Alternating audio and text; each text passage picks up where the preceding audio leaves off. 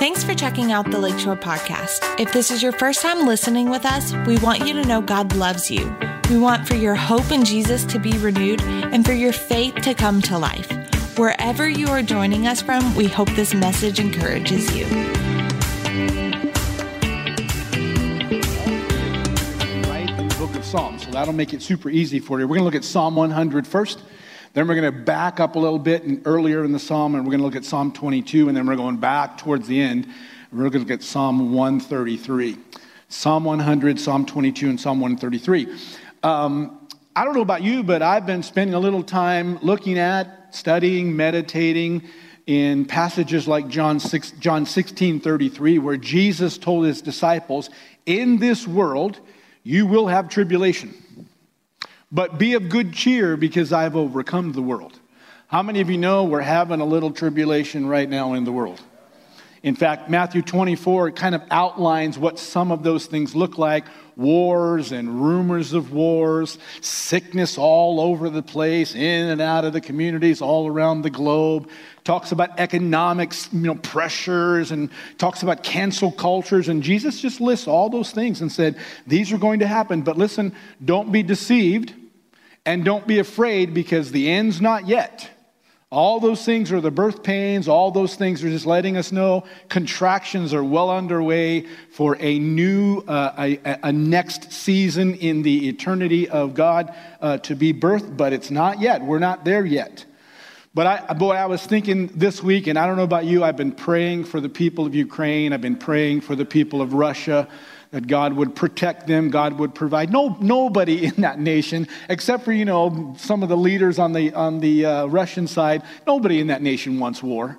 Nobody wants this stuff. Everybody's wanting peace. Everybody's wanting their families to do well, and they're stuck in this situation. But we can pray. We can believe God. We need to be praying for our nation as well. We need to be praying for the other nations around the world that are trying to make a decision you know, where do they stand and what side and whether they're going to engage or not. And it's time to pray. We need to be praying for what's going on in our country as well and in our community. We got a lot of people in this church that are out sick right now. This little 24 hour, 36 hour bug that's going around, whatever it is. And uh, and then, and then, you know, because of the war and because of everything happening, inflation, you know, there's no good news out there at all right now.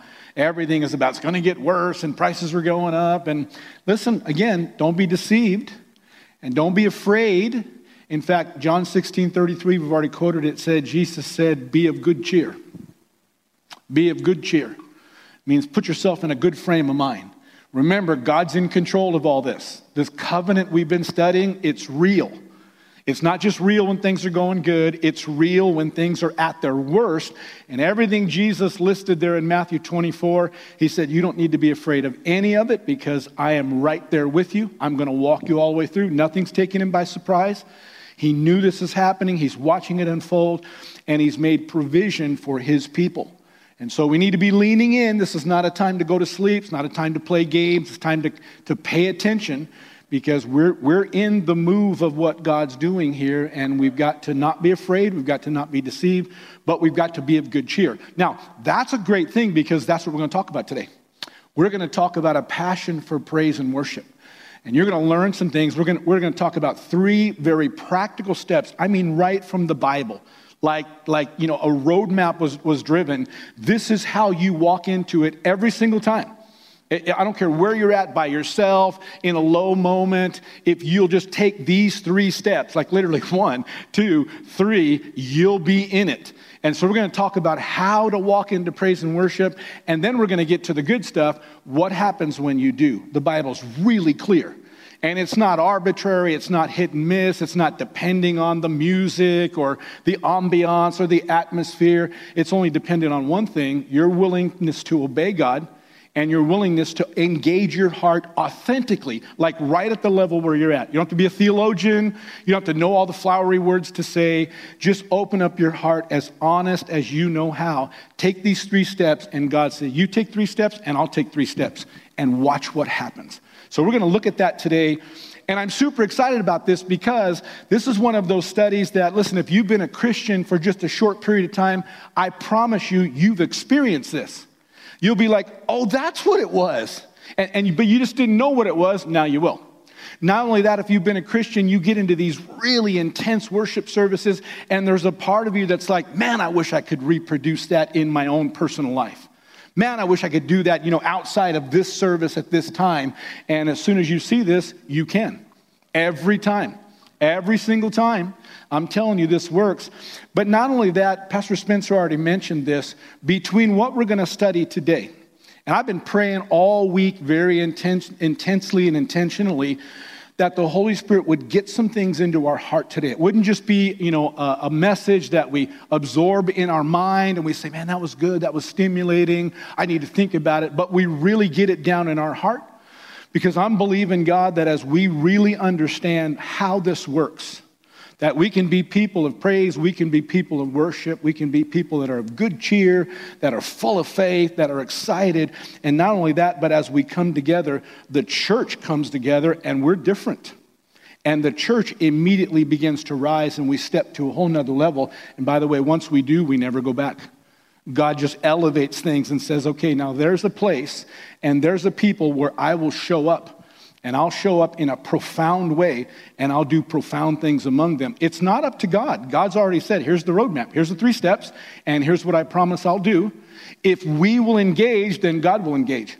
And we'll watch things begin to happen in our own lives, but we'll, we'll watch our ability to minister to other people that are hurting, to people out in the community. We'll, we'll just watch how this impacts. So, my prayer is that uh, that this will have a lasting effect and we'll be able to see some very quick and immediate results, and that'll be the new norm for us.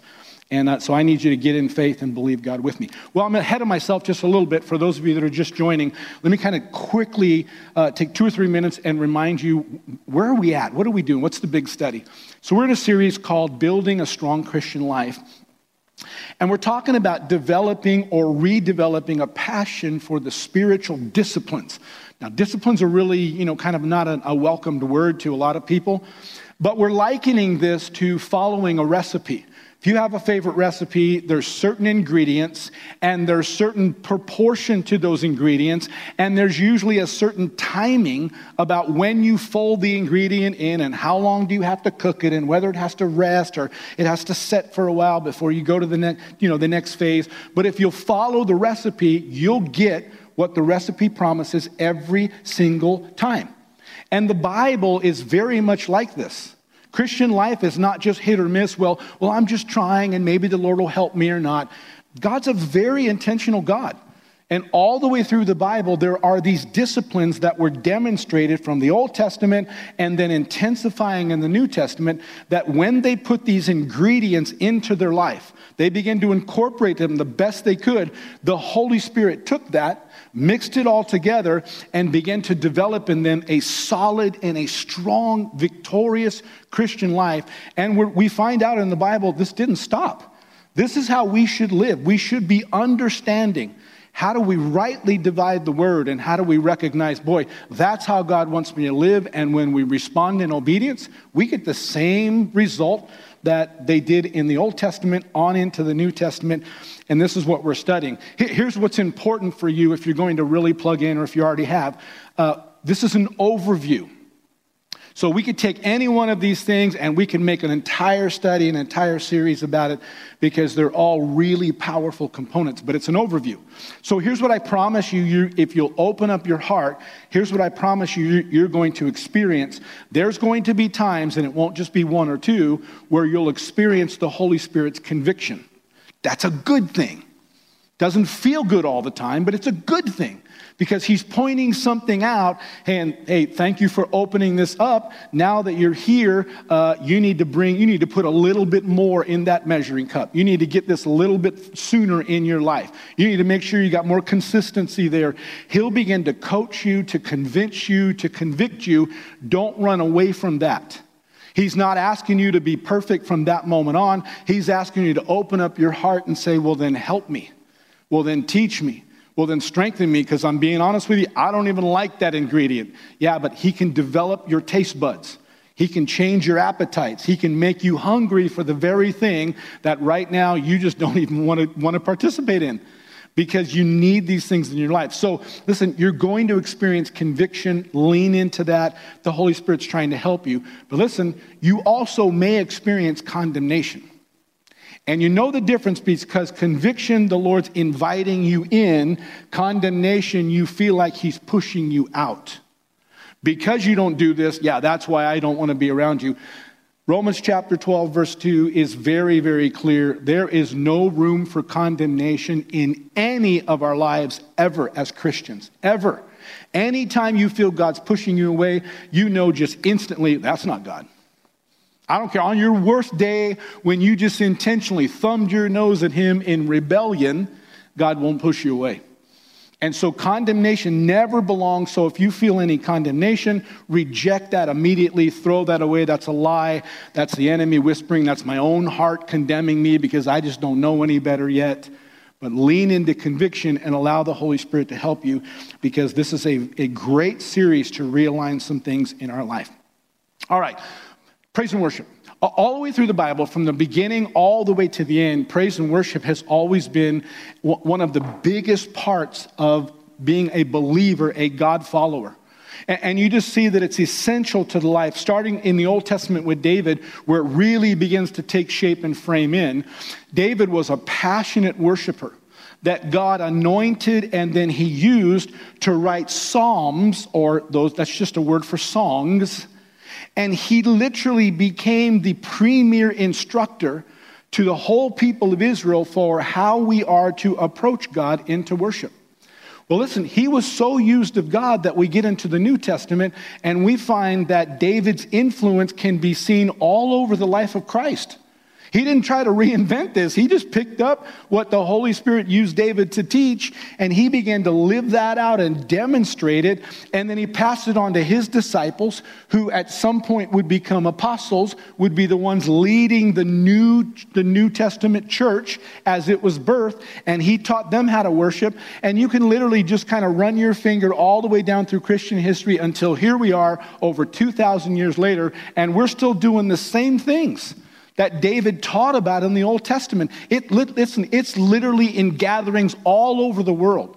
There's a lot of doctrinal differences and a lot of philosophical differences and a lot of ways that churches run, you know, their organization. But listen, what unifies almost every church, or at least it's growing phenomenally, is worship. Is worship. Worship is coming alive and people are understanding that. So, if we really want to understand worship, it just seems very logical. Well, then let's go back to Psalm. That's the guy who first, the Holy Spirit first used to teach it. So, let's go back. So, we're going to look at Psalm 100 first. And Psalm 100 is going to give us, it's a little short psalm, five verses long. It's two, in, in two different parts. The first part of the psalm is literally just going to tell you this is what you should be doing all the time. if you're a God follower, this is what you should be doing on a regular basis. You should read that and think, yeah, I, I, do all those things. This is what you should be doing. But then we're going to get to the last two verses, and it's going to give you that three step roadmap, and this is how to do it. Every time.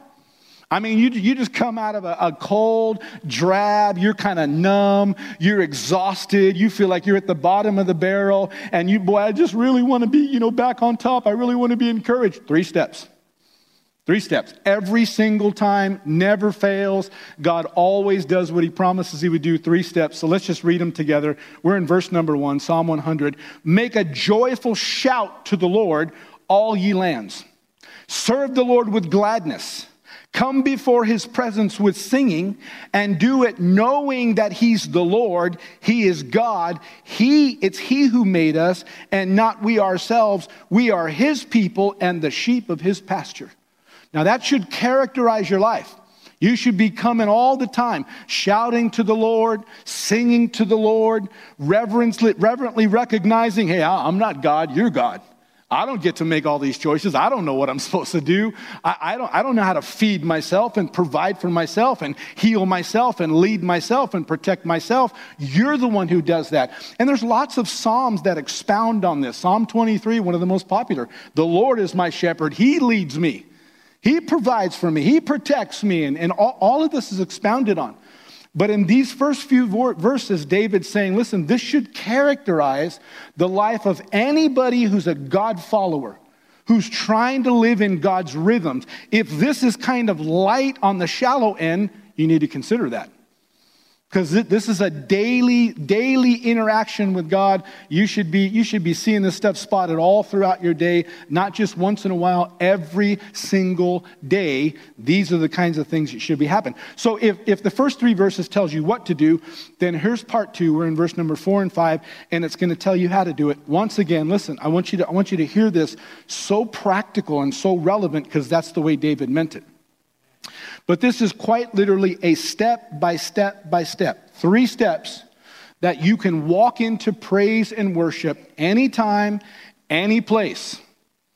Anywhere, anyone, all the annies, just put all those in there. It's three steps, and God literally is inviting you, saying, This is not hard. All you have to do is what I'm asking you step one, two, three, and you're going to begin to experience the presence of the Lord right there where you are in your car, in your shower, in your home, uh, in your office, in the bathroom of your office, in the middle of a big meeting that you feel stressed about, or, or in church. You're going to experience this every time. And so here's the three steps. They're super simple. Number one, enter into his gates with thanksgiving. So I want you to picture you're walking along the road of life. It's really hot, it's really bumpy, and there's this beautiful, beautiful place. And, and you, you can tell, I just need to go in there and get refreshed. I need to cool off. I need to get something to drink, need to get something to eat, and just rest a little bit. And you swing the gate open to walk in. You enter the gate with thanksgiving. And not only that, you keep walking through the courtyards of, of the, of the outer entrance. You do it with praise. Listen, be thankful to him. I'll mention that in just a minute. And here's the third one and bless his name. That's literally the Hebrew word barak, and it's where we're going to connect the dots in just a minute in the New Testament. It's where we would get worship. So the three steps are thanksgiving, then praise and then something happens that escorts you inside of the house where the presence of the Lord is, and that becomes worship. And you say, verse 5 says, Why would we do this? I'll tell you why, because the Lord is good. He's really good. And listen to this for some of you think, yeah, but I really messed up, and his mercy is everlasting. His mercy is everlasting. And not only that, and his truth endures to all generations. So God says, I have something really good to give you. I have plenty of mercy, man. My heart's so tender. I understand life can be really tough. You made a mistake. You made the wrong choice. Don't worry about that. Let's fix that up. And by the way, I'm going to point you in the right direction. My truth lasts in every generation.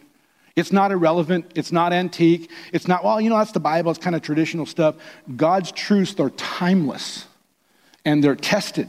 You want to get your life back on track? The truth of God, the mercy of God, the goodness of God all come together, and we experience that as we walk into thanksgiving and then praise and then worship. I'm talking a little more about it, but I'm kind of setting a framework for you. All right? Now, I think we know a lot about Thanksgiving. I'm pro- probably not everything, and we could probably study that one. But just for time's sake, I'm, I'm going to not put emphasis on Thanksgiving, except for to say it said that we enter his gates with thanksgiving, we come into his courts with praise. It says, and we're thankful. It repeats it again. Because you'll find that as you're walking into thanksgiving, praise, and worship of the Lord, thanksgiving never really stops. It kind of weaves through the whole thing.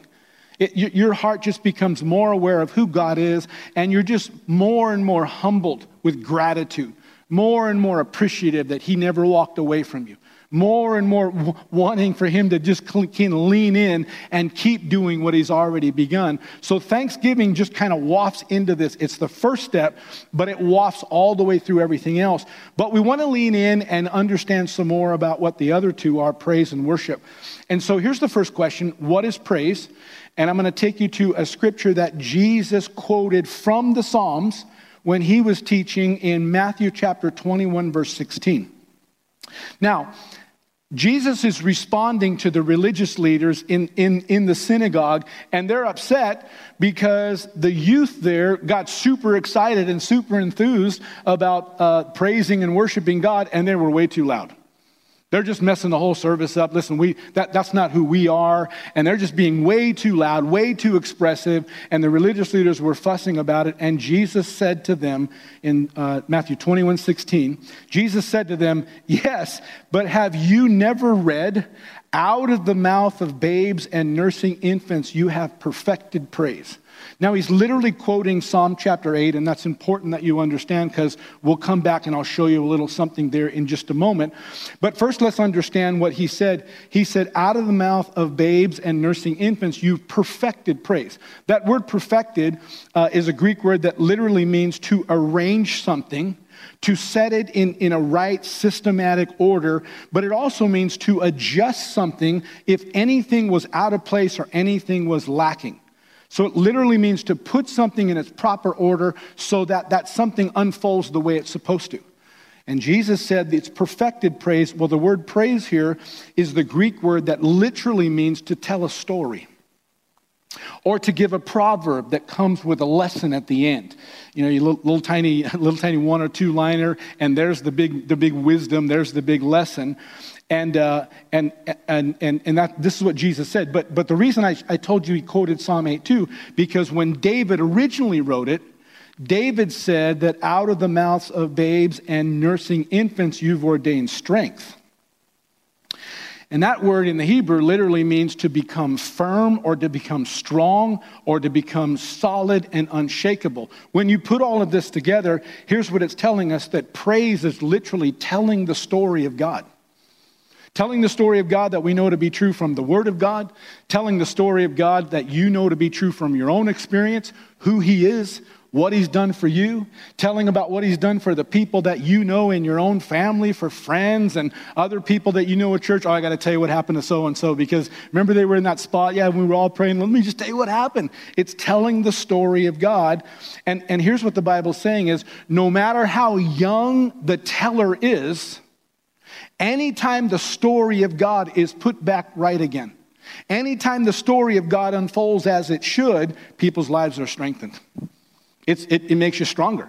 You know, we all have those times where, like, I don't even know what's going on, what God's trying to do. But when somebody comes and begins to tell the story, well, I don't know what's going on there, but let me just tell you what God said. Let me just tell you what the Bible says. Let me just tell you what I've experienced. Let me just tell you what's happened in our own family over and over and over and over again.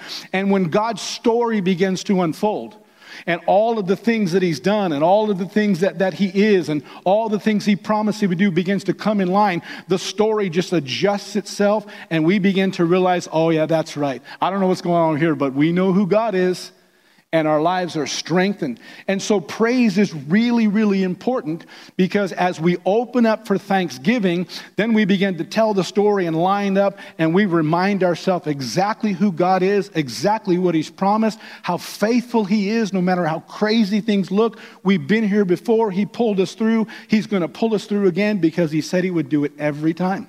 This is telling the story, reminding ourselves of who he is and what he's promised. Well, let's grab that one more word and then we'll kind of see how it all fits together uh, and how God responds. And it's the word bless in Psalm 100, bless his name. But we're going to find in the New Testament, it's really the word worship. And so the word bless here in the Hebrew is the word barak. And, uh, and, in the New Testament, it's this word proskuneo, and, and you'll see in just a moment. Uh, but both of them depicts this intimate adoration. It literally means, if, if you're picturing what figure, uh, what literally happens, it means to fall on the knees as an expression of reverence. Or it could mean to prostrate yourself, to lay all the way flat, lay all, lay all the way out, trying, trying to represent, man, my whole life is laid out before you. Uh, but, but it could be either physically you're actually doing it, or it could be a, a, a matter of the heart and the mind. It's a decision. So there's times where you may be worshiping here, and in your mind, you are completely laid out before the Lord. In your heart, you're laying it all out before the Lord, but physically, you're still standing here because you're just not in a place that you can actually do that right then. But it literally means that we're supposed to do this. Now, in the broadest sense of worship, if we look comprehensively at the Word of God, worship is everything in our life. Everything you do, everything you are, no matter what you're doing during the day, you do it as an act of surrender, as an act of appreciation and of adoration to the God that we serve Everything is an expression of worship. But we're really dialing this in, uh, this study in on times that we come together. We sing, times that we're verbally expressing something to the Lord, whether we're by ourselves or we're, we're in this context. And that's important you understand that because just because you come sing a song doesn't mean you're worshiping. Just become you because because you stand quietly and reverently, you know, out of respect to God, that doesn't mean you're worshiping. Just because you do some religious thing, some religious act, maybe one of the traditions that we have, listen, that's not worship. Worship requires that there, there is an intimate exchange in the heart. Worship requires that you're just not doing something physically on the outside. You're just not modifying your behavior. Worship requires that something in your heart has fully surrendered to the Lord. And that's part of the reason why David said sometimes that takes a three step process. You can't just come out of everyday life. You can't just wake up out of sleep and, you know, get your hair fixed up and run into the church and just immediately worship. Sometimes you're going to have to remind yourself about just how good God's been. You're going to have to begin to thank God. You're going to have to begin to, to work your heart and say, come on, let's clear all the stuff away, all the distractions, all the frustrations, all the things that I feel like are heavy on me. Let's just push those to the side for a moment and let's just begin to, to remind ourselves how blessed we already, we already are. My mom used to sing this old time song called Count Your Blessings. Count your blessings, name them one by one, count your blessings, see what the Lord has done. And, and, and there's times that I'll literally just begin counting my blessings. Sometimes I'll walk around the house. Lord, thank you for a house. Thank you that we have a wonderful place to live. Because I remember a time in our life we never thought we'd get a house, like ever. We were in ministry. It's like this just never going to happen. And yet God was faithful and we were believing God. And there came a point we were able to get one and we were pinching ourselves. And we're so grateful for that. We've never lost that appreciation, that, that gratitude, Lord, for doing things like that. So you start with thanksgiving, and then you remind yourself, you know what, that's not the only thing He's done, but He's done some pretty big stuff. And you go back through the records of your life, and you remember what, you know, what your other friends and your relatives have told you, and then you start remembering, you know, the Bible actually says that God did that for a lot of people back in the Bible. And God actually said He'd do that over and over again. You begin to tell the story. Let me tell you what happened. Somewhere along the line, as you're thanking the Lord, as you're telling God's story, something happens in your heart. And you'll experience it. Your heart begins to soften. For some of you, a big old lump will well up in your throat. A tear might come to your eyes. But you'll experience the softening. You know what? You put yourself in a position to worship. Now the adoration begins. Now the real intimate connection with the Lord begins. Now you're not so panicked on the outside and trying to seize control of, and how do I somehow navigate this situation? Now you're kind of hands off and saying, Lord, I need you to do this. I need you to do this. But listen, that requires an intentional calibration of the heart. And the Bible just lays it out clear. You can do this anytime. I don't care how frustrated, twisted up, angry, resentful, bitter you are. Anytime that you want to just till up your heart, just calibrate your heart. Just start in thanksgiving. May take a minute. May have to stay there for a little bit and then move on into praise. It, will just escort you right into the next step, into praise. And as you move in thanksgiving and praise, you stay there long enough. Sometimes it's just a moment or two. Other times it'll take a few minutes, depending on how compact you are. But it won't be very long. Something will shift in your heart. And it's worship. Your heart begins to soften. And sometimes your eyes fill with tears. Mine always do. I'm super tenderhearted with the Lord. I can hardly get through a prayer time that I'm not just crying. My heart's so soft. Lord, I belong to you. This whole thing is about you. Everything we're trying to do here, it's all going to burn. This whole thing is about you. And my heart just softens. And when that happens, you know that you're in a time of worship. And listen to me, this is a powerful, powerful thing. I can't overemphasize the fact that this is not arbitrary. It has nothing to do with the worship music you're playing, has nothing to do with the worship team, has nothing to do, oh, this is my favorite song. All of those things stimulate our emotions, and those are great, but none of that is really praise or worship. It's the opportunity. It's kind of like the pretty stepping stones that make it more pleasant for us sometimes. But listen to me, all by yourself if you will begin to give thanksgiving from the Lord in your own clumsy words, sometimes they're hard to find. But if you'll begin to just thank the Lord, I'm telling you, praise will begin to come and worship comes. I'll just give you a little hint. I have a few pathways that are in the Bible that help me because sometimes it's a little harder for me to get started. And so, if you've been with me anytime, you've heard Psalm 103 the first few verses of Psalm 103, it's like, it's like I just know it's just going to walk me into it. Bless the Lord, O my soul, and all that is within me, and don't forget any of his benefits. And then it just gives me some benefits. And I just begin, Lord, I'm so grateful. I'm so thankful that you forgave all of my sins. And if nobody else is around, I might list a few of them. Things I, that I was embarrassed about, things that I carried shame and guilt for, things that I wish I could do over again, but I can't. And He's washed me clean from all of that. He's made me feel so righteous in front of Him, so accepted and so loved. And, and I just begin to thank Him for giving me all of my sins. You heal all of my diseases. You redeem my life from destruction anywhere that I feel like I've fallen into a deficit. Anywhere that I'm below the line when I want to be above the line, you promised me you would bring me back up and you'd redeem that, put my feet on a solid ground and begin to increase and promote me. This is your promise to me. Crown me with loving kindness and tender mercies. And then the Bible says he'd satisfy and fulfill my life, put it all together in a package so that I'm, I'm so fulfilled. I'm, I'm, I'm, enjoying my life. It's such an adventure. God, this is the life that I never knew I always wanted. And this is what God does. It's, it's, it's, just a great pathway for you. You can find there's a number of the others in the psalm. Now, I want to turn a corner real quick because now we're going to get to the good part. That's the practical part. And I'm telling you, it, it, it, works every single time. If you've not done it before, sometimes it'll take a little longer. And sometimes, you know, you're expecting some big magic emotion. And I promise you, God will show up and you'll feel that. But you have to recalibrate some stuff and you have to understand what does it mean to walk into God's presence and to do it every single time. I promise you, anybody, Everybody can do it anytime, everywhere, all the way through the Bible. Moses was in the middle of a pandemic that was killing people right and left.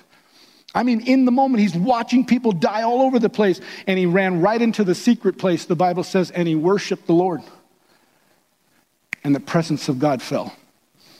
We know that, that we had a couple of the disciples, you know, were in, in the bottom of a dungeon, rat infested, disease infested, dark and dank, and they're in chains with guards all over the place. And they just began to praise and worship God. And the presence of the Lord came. I'm telling you, anywhere, anytime, anybody, you can do this. And in fact, Psalm 100 began and said you should be doing this every single day. Yeah, but Pastor, but life's really hard. I, I just don't feel like, and there's the problem. There's the problem. We, we come to church and we're waiting to feel God before we enter in. When David said, Don't wait to feel God, begin to work thanksgiving and praise and worship, and God will come. Every time. You say, I know, but, the, but that's just really hard. I know that's why Hebrews 13 15 calls it a sacrifice of praise. Sometimes you're going to have to scrape from the bottom and get your last little ounce of thanksgiving. I mean, the one that you didn't even know was there, and you find a little tiny crumb of thanksgiving and you bring that and offer it up. But when you do, it's a sacrifice of praise to the Lord. And every time you do, God shows up. David said that, and I'm telling you, this is true. It's all the way through the Bible. Well, here's what's even more exciting. What's more exciting is when you do these three steps, God promises that He will respond with three steps of His own. By the way, if you're following along in the workbook, most of what I just walked through is not in there. That's kind of extra for you. But starting now, you'll see these three points in the workbook if you like to follow along. Here's number one praise and worship, particularly worship, brings God's presence. Well, praise and worship brings God's presence. In Psalm 22 3, Pastor Spencer quoted it says this it says, But you are holy, enthroned in the praises of Israel. Now, it sounds like a wonderfully poetic uh, verse, but you need to really understand just how practical and how applicable this is because this is both an insight, but it's a promise of God. God says that as a holy God, that he's enthroned in the praises of his people. I love the fact that he said in the praises because God's not even going to wait to respond until I get into the worship place. If I'll just begin to thank him and I'll just begin to tell his story. This is what you've already done for me, and this is what you've done for others, and this is what the Bible says you did for them, and what you've promised to do for us. If I just begin to put the story back in its right context again, the Bible says God shows up right away in the praise. Right away in the storytelling, he, he's in the praise. And let me just tell you why. The moment you tell a story, God, this is who you are, God says, okay, let me come and prove that to you. But if you're not telling the story about who you believe God is, then you're not asking that God to show up. God, I just believe you're my provider. Well, then the provider shows up. God, I just believe you're my healer. Then the healer shows up. This is what the Bible means. In fact, that word enthroned literally means to inhabit, or if, if it's a literal picture, it can mean to sit as one that's crowned. And what that means is, as, as we begin to, to acknowledge who God is, as we begin to tell a story, then God, the holy God, the sovereign king, he responds to what you're saying, and he literally comes and he sets himself up to preside over any individual or any congregation who's telling his story, God shows up. It's like hearing your kids in the other room saying, My dad's stronger. My dad's so strong that I saw him do this one time, and this is what he did. And as a dad, you can't help but step into the room. Somebody talking about me. And this is what God does. It creates an atmosphere that is so wonderful for Him, that's so faith filled and confidence, and, and, the heart, at the acknowledgement, and the heart still there, that it almost magnetically pulls Him into these atmospheres. Doesn't matter if it's a church, doesn't matter if you're an individual, doesn't matter if you're on a super low day and you're grabbing your last little sacrifice, God responds. And He comes and He, he, he puts Himself in a place and says, okay, if that's the story you want to tell, then I will be that for you today. This, this is literally practically what happens.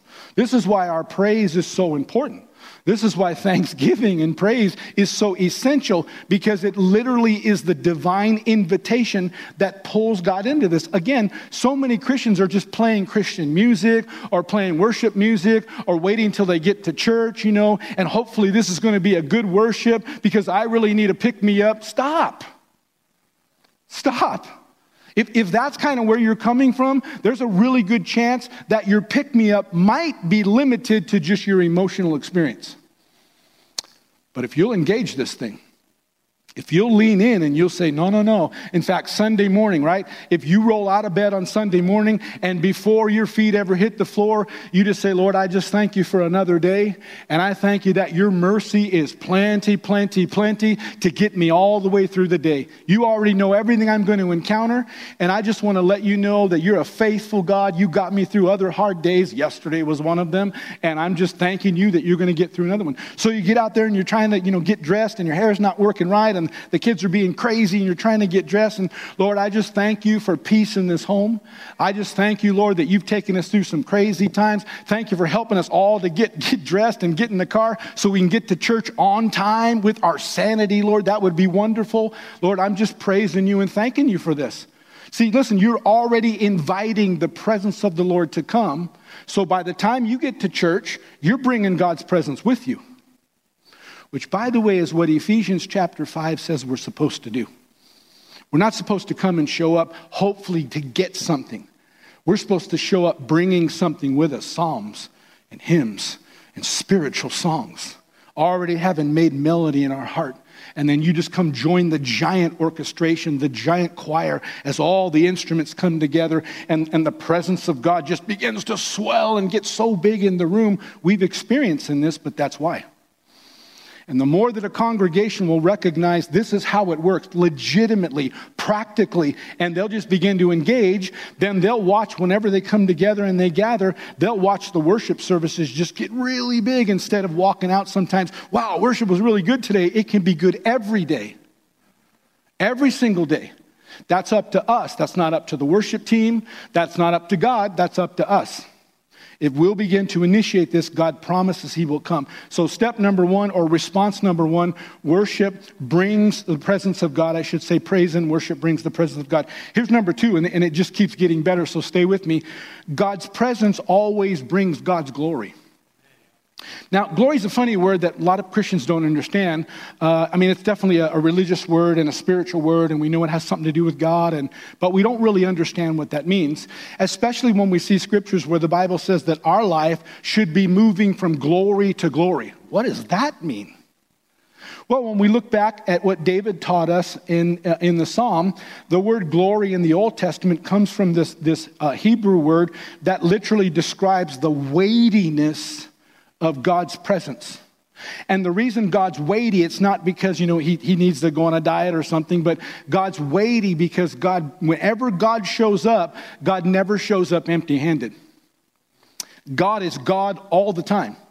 And so God shows up carrying miracles, carrying healing, carrying deliverance, carrying mercy, carrying grace, carrying encouragement, carrying wisdom. God brings the full array of everything that He is and everything that He does with Him. He never goes anywhere without those things. And every time God shows up, quite literally, a weightiness enters the atmosphere. In fact, this is what the prophet said in, in Isaiah 6, verse 1. He said, In the year of King, that King Uzziah died, I saw the Lord, listen to this, sitting on his throne. So he's enthroned himself. He's inhabited praises now. And it said, High and lifted up, and listen to this, and the train of his robe filled the temple. When God walked in in his royal kingly robe to sit on the throne because his people were saying, You're our great king, you're our great Lord. You're the one who presides over all of this. And God says, okay. And he literally came and put himself on a throne to preside over that individual or those people. And when he did, the Bible says, his train, his royal robe, which represents all of his majesty and all of his authority and all of his riches and all of his abilities, that, that robe just covers the sanctuary just, just completely in, in, uh, in, in, encompasses. And Isaiah's looking at this and he catches a glimpse. He's like, Wow. Well, that's exactly what we experience. In fact, when we get into the New Testament, the word glory moves to the Greek word doxa, where we get doxology. It's like, you know, the, the final climacting song after we've been in this wonderful pageantry of experience God's presence. And the final climaxing song just kind of brings it all together in this big crescendo. That's exactly what the word means. And it includes everything the Old Testament describes but the New Testament adds some words that we didn't have, they didn't have the privilege that they did in the Old Testament like we do. It adds discernment, it adds judgment, and it adds God's splendor.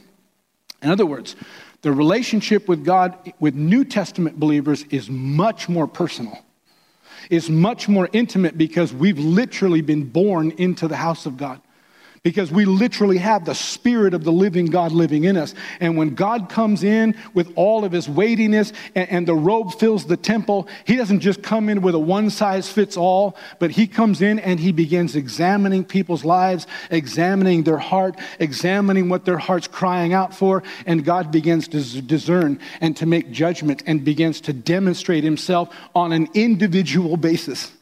God says, okay, you need that, you got it.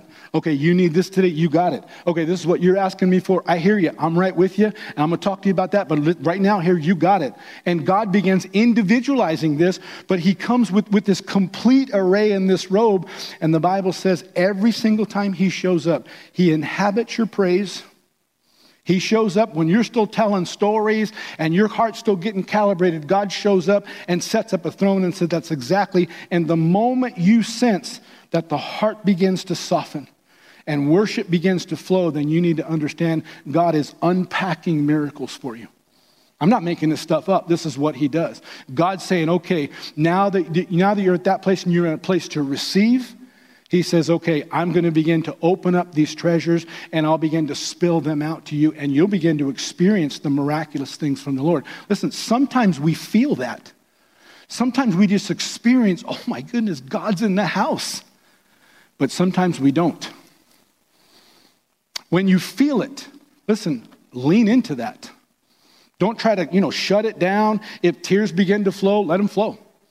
If you feel like you need to kneel down, kneel down. If you feel like arms straight up and you're just having a moment with God, then arms straight up moment with God. Listen carefully. If, if you have a need in your life and there's prayer and altar team people, I, for the life of me, I don't understand why when God's giving out miracles, and, and his robe is just emptying itself, and the weightiness of God's presence, why people aren't up here because I happen to know people have needs. And God's like, hey, I'm handing out miracles. Come and, and let people lay hands on you. That's what the Bible says. And let them, let them dispense these. Let them be part of this process. Instead of just kind of, oh, you know, that, I, I don't that's kind of weird. I don't even know if, what? God's handing out miracles. And when we begin to understand that, we don't hold back. But listen to me, even if you don't feel it, even if by the end, you know, when, when it's obvious God's in the house and you can see people's lives being changed and hands are going up and tears coming down people's face and people are coming down to get prayed for, and you're like, I don't feel anything, that's okay, lean in anyway. Lean in anyway because the Bible says if you'll take a step, God will run towards you. And so whether you, when you feel it, I mean, that's incredible. That's a blessing right there. But even if you don't feel it, we lean in by faith. And we say, but this is what God said. We've thanked him, we praised him. I know he's here. And now we're worshiping him, and he's dispensing the miracles. He's dispensing everything that we need. I'm not going to miss out on that. And you come down, even that as an act of humility and obedience. So the first one is um, whenever we, whenever we praise and worship, God inhabits those praises. The second one is every time God shows up anywhere, God never comes empty handed. He brings his glory with him, and that glory is weighted down with anything and everything you would need. And God comes saying, I want to give this to you. I didn't show up just to show you what I can do, I showed up to do it for you. Here's the third one and the final one God's glory always brings us into unity. Now, listen, don't think about just the organization of the church. God's, God's presence, God's glory always brings us into unity, first in your personhood. Some, you've heard yourself say this, right? Well, my heart's right, but I'm just so stressed and I'm just so frustrated. Why? Because you, you, you have a, a, um, a, a spirit. You are a spirit. You have emotions and a mind, kind of a processing center. And then you live in a physical body. And sometimes those things get all out of line. You're not right physically, you're right in your heart, but man, my mind just, I just can't seem to get past this, and you're all frustrated. Listen, when God's glory comes in, He just puts all that back in alignment again. This is why you'll walk out of a worship service. And, and even though you don't know how the problem's to get solved and all the frustration's still there and you got to drive right back to it or right back into the office, in that moment, you're just like, I don't, I don't know how I'm to do it. I just feel great though. It's because worship puts you back in alignment again. It unified you, spirit, soul, and body, put you all back in alignment. And that's the first most important thing because that's where the flow comes from. That's where the flow of God's continued wisdom, and He'll continue to do miraculous things, supernatural things, is when you're in alignment and you don't have any kinks and, and the pipe just doesn't work. But not only that, He does unify us as a congregation because we can come together and we came from all different things going on and all different, you know, some, some, some of us are on the high note, others are way down at the bottom, but the Lord will just come and bring us together and we'll experience the canopy of his glory come over and we're unified in God's presence and we're unified in an experience. And we walk out saying, Did you feel that? Oh my goodness. Did you sense that? And we're all together in one, and God brings us together as a spiritual family. Let me, let me show you real quick, and we'll be done right here. Let me show you a picture of what David wrote about. In Psalm 133, it's the last one I ask you to turn to. Just three verses long, but listen to this. He said, Behold how good and how pleasant it is for brethren to dwell together in unity. There's so much in those two words, good and pleasant. We don't have time to unpack it, but they're not just shallow little descriptives. They're rich, rich, rich, latent with what God wants to do. But it says, when brethren dwell together in unity. Other translations say, when, when brethren stand together in the house of the Lord. Another translation say, when, when brethren come together as one. And so he says, it's a wonderful, pleasant, it's such a good, rich thing. Verse 2 it's like the precious oil upon the head running down the beard. So picture someone who's kneeling before the Lord and this anointing, this sacred oils being poured on this person's head as a way of designating that this person is authorized by God now to, to work in behalf of the people for God and to dispense all of God's wonderful things. It says it's like the precious oil upon the head running down the beard, and listen whose head and beard it is the beard of Aaron running down onto the edge of his garments. So it's talking about the high priest in the Old Testament who stood be- between the Lord and the people, and God began to pour his anointing down, and it not only on his head, it got in his beard and rolled all the way down to, to the bottom of his feet, to his robes. This is a representation of the body of Christ. It will start, the pouring will start, and it'll go all the way down. I don't care if you feel like you're brand new, man. I'm bare, I don't know what's going on. I'm barely plugged in. If I am the bottom of the little toe of the body of Christ, that anointing oil gets all the way down and touches everybody up and down, all the way up and down the body. But not only that, he says this. Uh, he said, It's like the dew on Hermon. This is the mountain there, by the way, descending upon the mounts of Zion. And listen, for there the Lord commanded the blessing life forevermore. This is not when, when God's presence shows up. This is not, well, you know, there might be a pot. God commands. When He comes as the reigning king, with all of his glory and all of his weightiness, and he begins to empty that on his people, it's not a suggestion. This is not a good opportunity. God's commanding and God's saying, do it. Do it. Be resourced. Be healed. He's commanding the blessing. But here, here's a key. Listen. He said it's like the dew of Hermon. Did you know that God's grace is kind of like dew? Moisture's always in the air. Always in the air. But the atmosphere has to adjust. And when the atmosphere adjusts and the atmosphere gets right, that moisture that's in the air liquefies and it begins to drop. And it'll cover an entire landscape and just water and refresh and saturate. This is what he's trying to picture about praise and worship. God's grace and God's goodness and God's power is always available. But if you create the right atmosphere, literally God will liquefy it and he will show up. And I don't care if you're all by yourself or you're in a room full of other believers, God will begin to, to refresh and restore and saturate every single part of your life. It's a commandment, not a suggestion. God says, I will do this every single time. He commands the blessing wherever that atmosphere is, is about to be set. So here, here's, my, here's my encouragement. Here's what I've been praying that we as a church would get a different mindset. That we wouldn't wait for Sunday morning hoping, man, I hope they got a good worship set. I hope they got certain people on the team because, man, I just love when they sing. And that all of those things would be wonderful byproducts. But that we would come on a Sunday morning and we would begin thanking the Lord all morning long. We begin praising his name. If we have to put on a praise tape and sing with it, we begin to create that atmosphere. We'd push aside all the frustration and we just begin to walk into his gates with thanksgiving. We begin to tell the story and remind ourselves, man, this is who God is and this is what he's promised. This was already done and what he's going to keep doing. And we would already experience something shift in our heart so that there's a worshipful softness and a tenderness and an adoration that's already present when we we walk into the sanctuary. By the way, be here on time. Why? Well, because, you know, if you walk in late, everybody else has done the heavy lifting.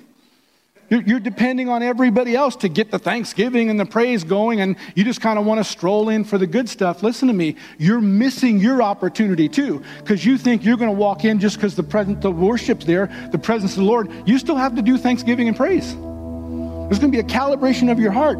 Be here on time and we all worship together from the moment the, the, the, worship starts. We don't wait for Spencer or anybody in the worship team. Come on, lift your hands. Come on, clap. Listen, we're the ones, we're, we're the ones exploding. They're just directing and facilitating because we've already made a decision. We don't praise because we feel like God's in the house. We praise because He's worth it. Because this is who He is. This is what He deserves. And so we're giving Him what He deserves. And then He responds in kind and commands the blessing. Listen, I'm telling you, the more we get in the last days, we're going to need this. And that's why he provided it. So we're never dry, we're never frustrated, we're never discouraged. Boy, we are refreshed every single morning with the dew of God's grace that just begins to drop on us because we created the right atmosphere. This works every single time. And I'm encouraging and challenging you to do this. Listen, there's more in your workbook. Uh, I didn't, I didn't, you know, I didn't teach a lot of it. Um, and don't forget this Friday night. I'd love to see every single person in our church out there because we're not just learning about this. We're not going to cover this again. We're going to talk about different expressions in worship and what do they mean and why do we do them in this service. And and listen, but as we do that, we're actually entering into His gates with thanksgiving, into praise, and we're flexing our muscles learning how to do this as a congregation. And then two days after Friday night, we're going to do it again on a Sunday morning. But we're going to watch this thing elevate. We're going to watch God come in quicker and his, his glory begin to weigh on us faster. We're going to watch people respond.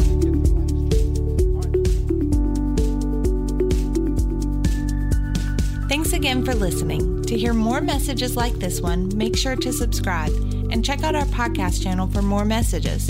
If you like what you're hearing, share it with your friends.